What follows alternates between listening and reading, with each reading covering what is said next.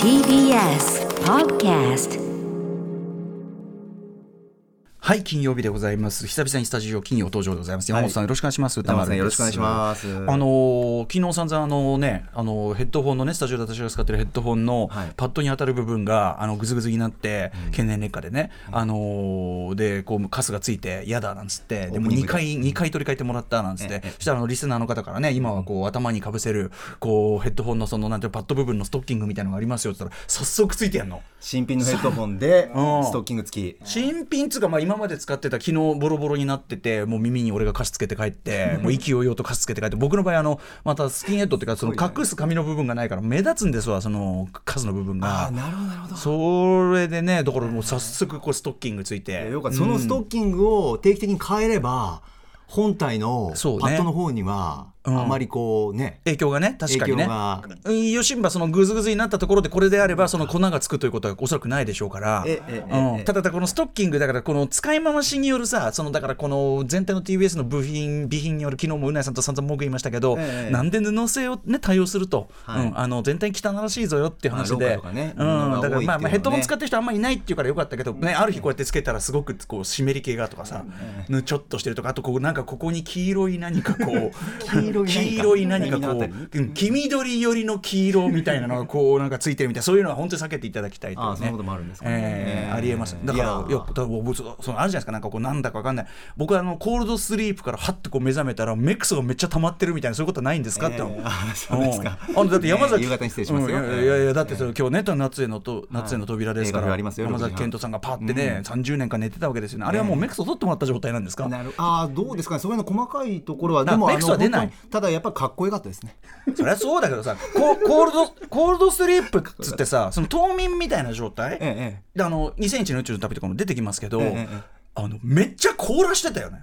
あのすごかったですうん、あの冷気あのそうあのさ要は さあのせ生命活動そのものをこう落とすってよりは、ええあの固めるっていうか そうそうそうそあういる種うシンプルですねわシかりスやテすいムにっていうねね見えましただからメクソもクソもねえのかもうもう止まってっからそれはそうですねうんもうすべてが孤立系原始人みたいなも うこんにちはみたいなことでかっこいいこんにちはみたいな俺だからそれ見ながらいやコールドスリープってこ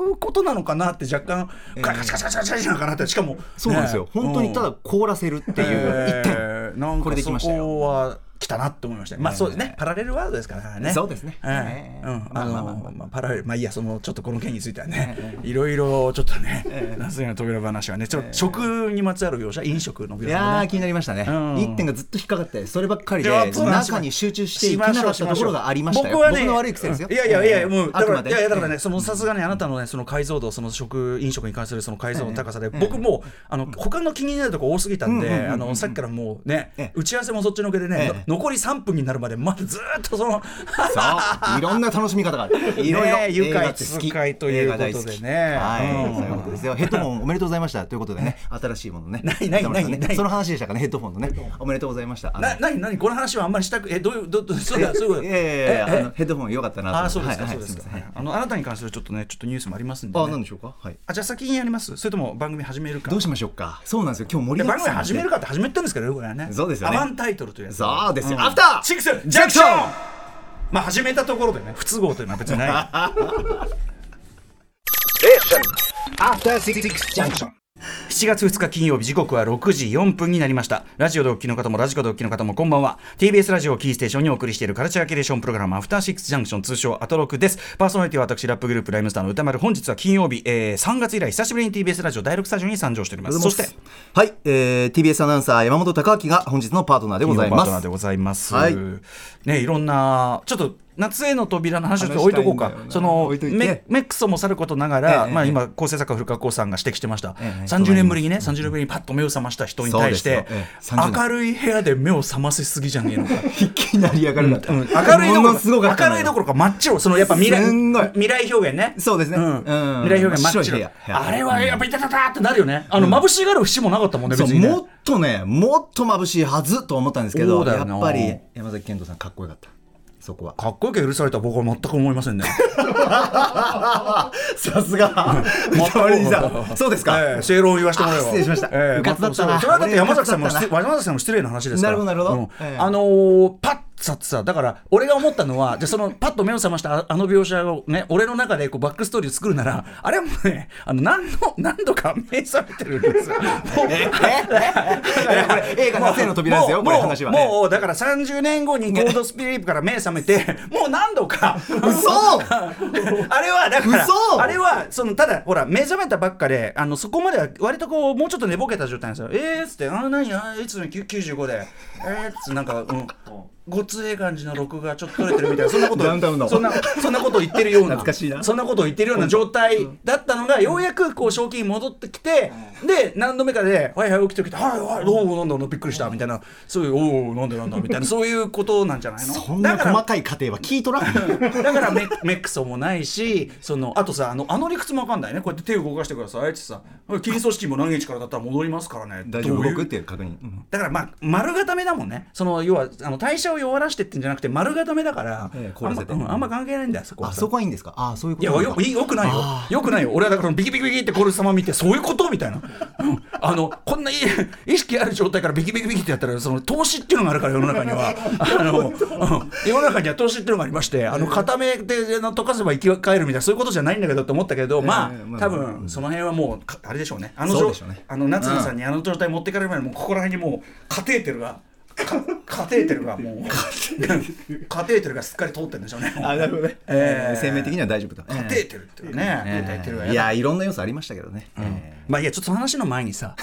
あの大事な話をしておくとですねお願いしますえーラジオネーム季節の変わり目ソルジャーさん、えー今週一番のビッグニュースといえば我らが山本隆明アナのラジオドラマ「風立ちぬ」ご出演だと言わねばならぬのが現状でしありょがとううございますできればいつ誰からどんな風にオファーを受けたのか、その時の山本さんはどう感じたのかなどみっちりねっちょり聞いてほしいですこれは全国1000万人の高キストの総意です高キストとこいうんなにいらっしゃるんですかありがとうございます、うんは嬉いしということで、えええーはいどいかがでしょうえー、といつ誰からどんなふうに、えー、と堀井美香アナウンサープロデューサーから、えー、とオファーを受けましてこんな作品が、あーあって、えー、とラジオドラマにしようと思うんだけれども、どうですかということで、えええーでもうぜひやらせてくださいと、二ん2つ返事をしたと昨年のだからその「青空」というね、ええあれはうなぎさんが本当に講演されましたが木曜パートナーはいそれに次いでえのえ主演ということで、そうですね、あのそれ以前にもただ、えっと、全くうーもってあのー背景はないんですけどあの僕もう以前から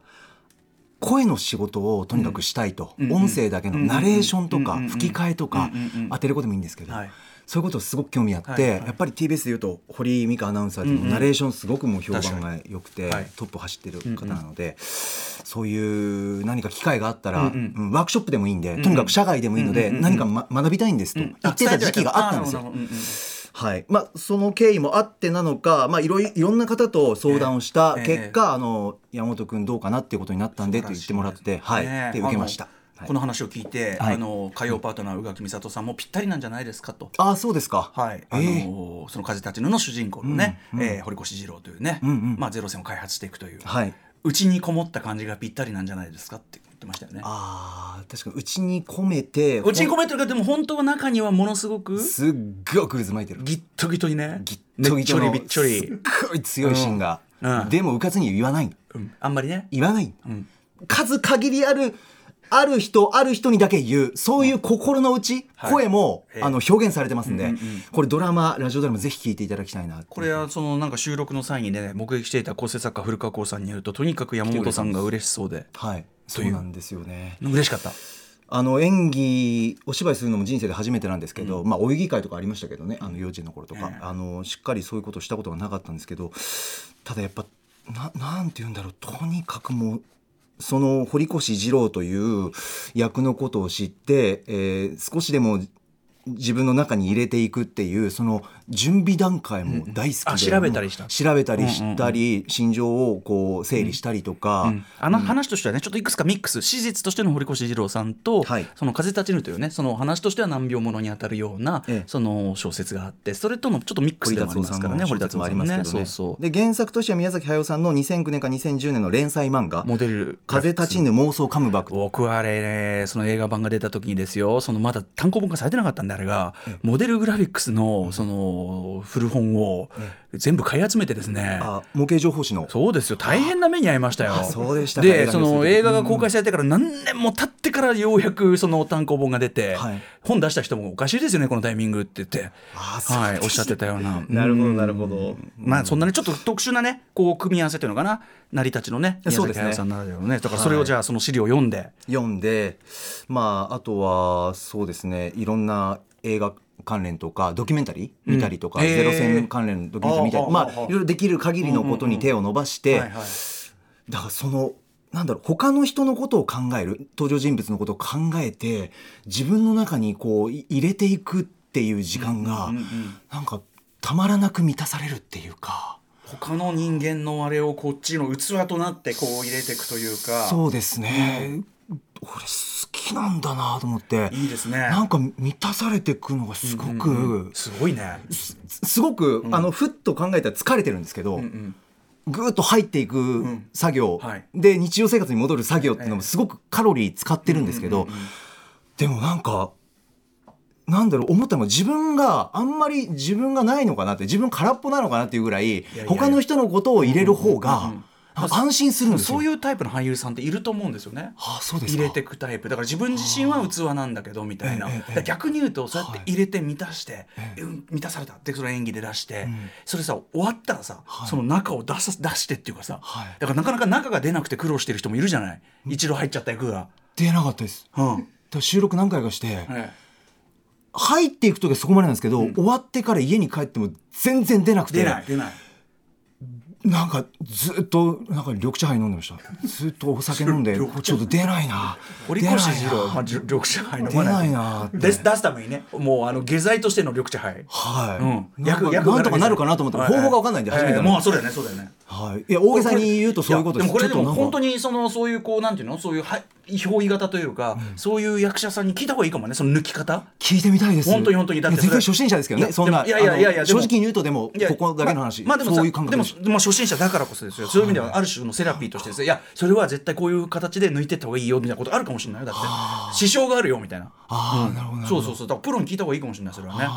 だから外にいる時は楽なんですよねあずっと歩いてて一人でブツブツブツブツブツブツブツずーっと世界のことずーっとつぶやいてて、集中できるからはい、今マスクなんでやっぱちょっと口動いてても怪しまれないじゃないですか、ええだからマスク越しでずーっとブツブツブツブツブツブツこういう形でこうでこうでこうでこうでこうで、家になって一人帰ってもうオフだっていう時はやっぱちょっとどうしたらいいのか分かんない。うんちょちょっとねだ今でも演技そういうさその人がどういうメソッドで演技してるかって作品そのものから分かんなかったりするからねちょっとねなんかの春日さんとかで分かってんのかなインタビューとかいろいろされてるからねそういうのね春大日大地地ささんんととかかねねどうなんだろうねちそょうっとですね聞いてみないと分かんないからねあとサバの味噌煮ずっと食べてましたサバの味サバ噌の味煮噌とにかく堀越二あ郎サバでのあサバの味噌煮はいとはいサバの骨、うんうん愛してるんですよ、ねええあの曲線をね、ええ骨のね、はいはいだからずーっとなんか家でずーっと毎食アニメ版でもすごい美味しそうに出てきましたサバの味噌煮をね、でなんか一人で骨眺めて抜かなきゃ抜かなきゃなもっんかとニヤニヤアしてメリカナイズされたもん食わなきゃもしくはランチパック食べなきゃ何その話したかったんだちょっと待ってちょっと待ってその話ちょっと待ってしたかったねちょっと待ってランチパックちょっと待って落ち着いて落ち着いてえっとランチパックの話に行く前夏への扉今日映画表ですよえーその映画の中えーちょっと待ってちょっと待ってちょっと待ってあの話は混乱してるからそうたくさんあるんですよはいラジオドラマ「風立ちぬ」はえっと8月5日木曜日夜10時から11時えーとえーその翌週えー8月12日木曜日夜10時から11時までの2週連続放送となっておりますということでぜひ皆さんお聞き逃しなきよう ぜひお願いしますえー私もちょっと一件だけお願いしますお知らせしてよろしいでしょうか、あの森田義満本ね、えー森田義満全作品上映というのは2018年池上演技風呂新聞現在であり、えーそれの話した様子をえっとキネマ旬報で連載しでそれを、えっと、大幅過筆したその本、えー森田義満全映画でこれはあの私と三沢和子さん、えー森田さんの亡くなられてしまいました2011年に亡くなられた森田さんの奥様である三沢和子さん奥様であるプロデューサー三沢和子さんと私が基本的には延々話してるわけです一作一作もうじっくりじっくり話してるわけですけど、大幅に過失修正も加えておりまして、はいえー元のその、えーキネマ旬報の原稿よりもう2分の3ぐらいの、ね、分量が全てドーンってなってますからねわあぜひこれも楽しみにしていただきたいんですがそれだけではなく今回の本はさまざまな関係者指揮者の皆様にですね、えー森田作品、えー分析あるいは森田義満分析というのをですね、えー文章を取り揃えて非常にこう多角的にこの非常にユニークな世にも奇妙なこの作家の全体像に迫るということをやっているんですね。はいでですね、えっと、今今日ですかね、その森田義満、えー全映画、こちらのですね、えっと、文庫文章を寄せていただいている方の、えっと、お名前お名前の中でですね、えっと、森田映画に出たことある方、ええ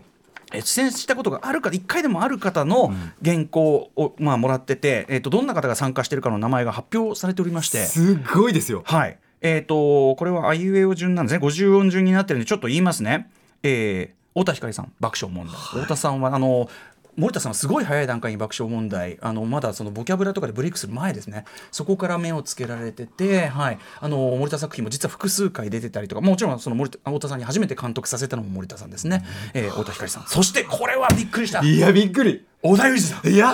きたーうわー椿三十郎リメイクでね、えー、三十郎役やられてましたけど小田さんのこういうなんていうのかな事後的なそういうね文章であるとかっていうあんまりない貴重貴重しかもこれあそうなんだっていうのうわがー知りたまいたね小田さんらしいいい文章なんですね。うんそして北川景子さん北川景子さんはねもう後年の森田作品のまあ一つこう常連というか森田さんとめちゃめちゃ馬があったみたいでねこの「間宮兄弟」という作品で最初に登場するんですがこのね北川さんの採用を決める瞬間の話もめちゃめちゃ面白いんだよほーめちゃめちゃ面読白みたいいそして小林薫さん出ました、小小林薫さんまあもちろんね例えば「それから」におけるいやー大ね、好き小えー林さん松田優作さんとこうね三角関係になりますがなんといっても皆さんそうです小林薫さんといえばそうそろばんずくもう桜宮天狗もうやってやってやりまくれ小林薫さんもういかにね、えーまあ、それもすごかったですよねその時の話も出てきますえーそして鈴木京香さんですね鈴木京香さんはね「愛と平成の、えー色男」という作品でまだその時はまだ女子大生だったのかな仙台でね、えーまあまあ、その抜擢されてでそれからず女優としてその非常に成長されてから39刑法第39条という、まあ、森田作品の中のトップクラスの傑作と言っていいでしょうそちらで、えー主演されて見事な小川カフカあなたが予想外の共犯者だったってねこれになるわけですね。そして、えー豊川悦司さん豊川悦司さんは椿三十郎リメイクと、えーサウスバウンドという、ね、作品では主演されておりますがこれ豊川さんは私が直接インタビューしてまいりました。そうですか、はい、また独特の豊川さんの表現も素晴らしかったそして中村徹さんですね「悲しい令和年」というね、はいえー作品でも主演されて後年もね「私出すわ」でね非常に奇怪な役で中村徹さん出てらっしゃるんですが、はいえーまあ、ある意味モルター作品複数出てらっしゃるあとそのあ海猫ですなんといってもね海猫、えーこれも出てますよねそして後年のやはりですね、えーっとまあ、森田映画のもう一つの顔ですね完全に松山ケンイチさん。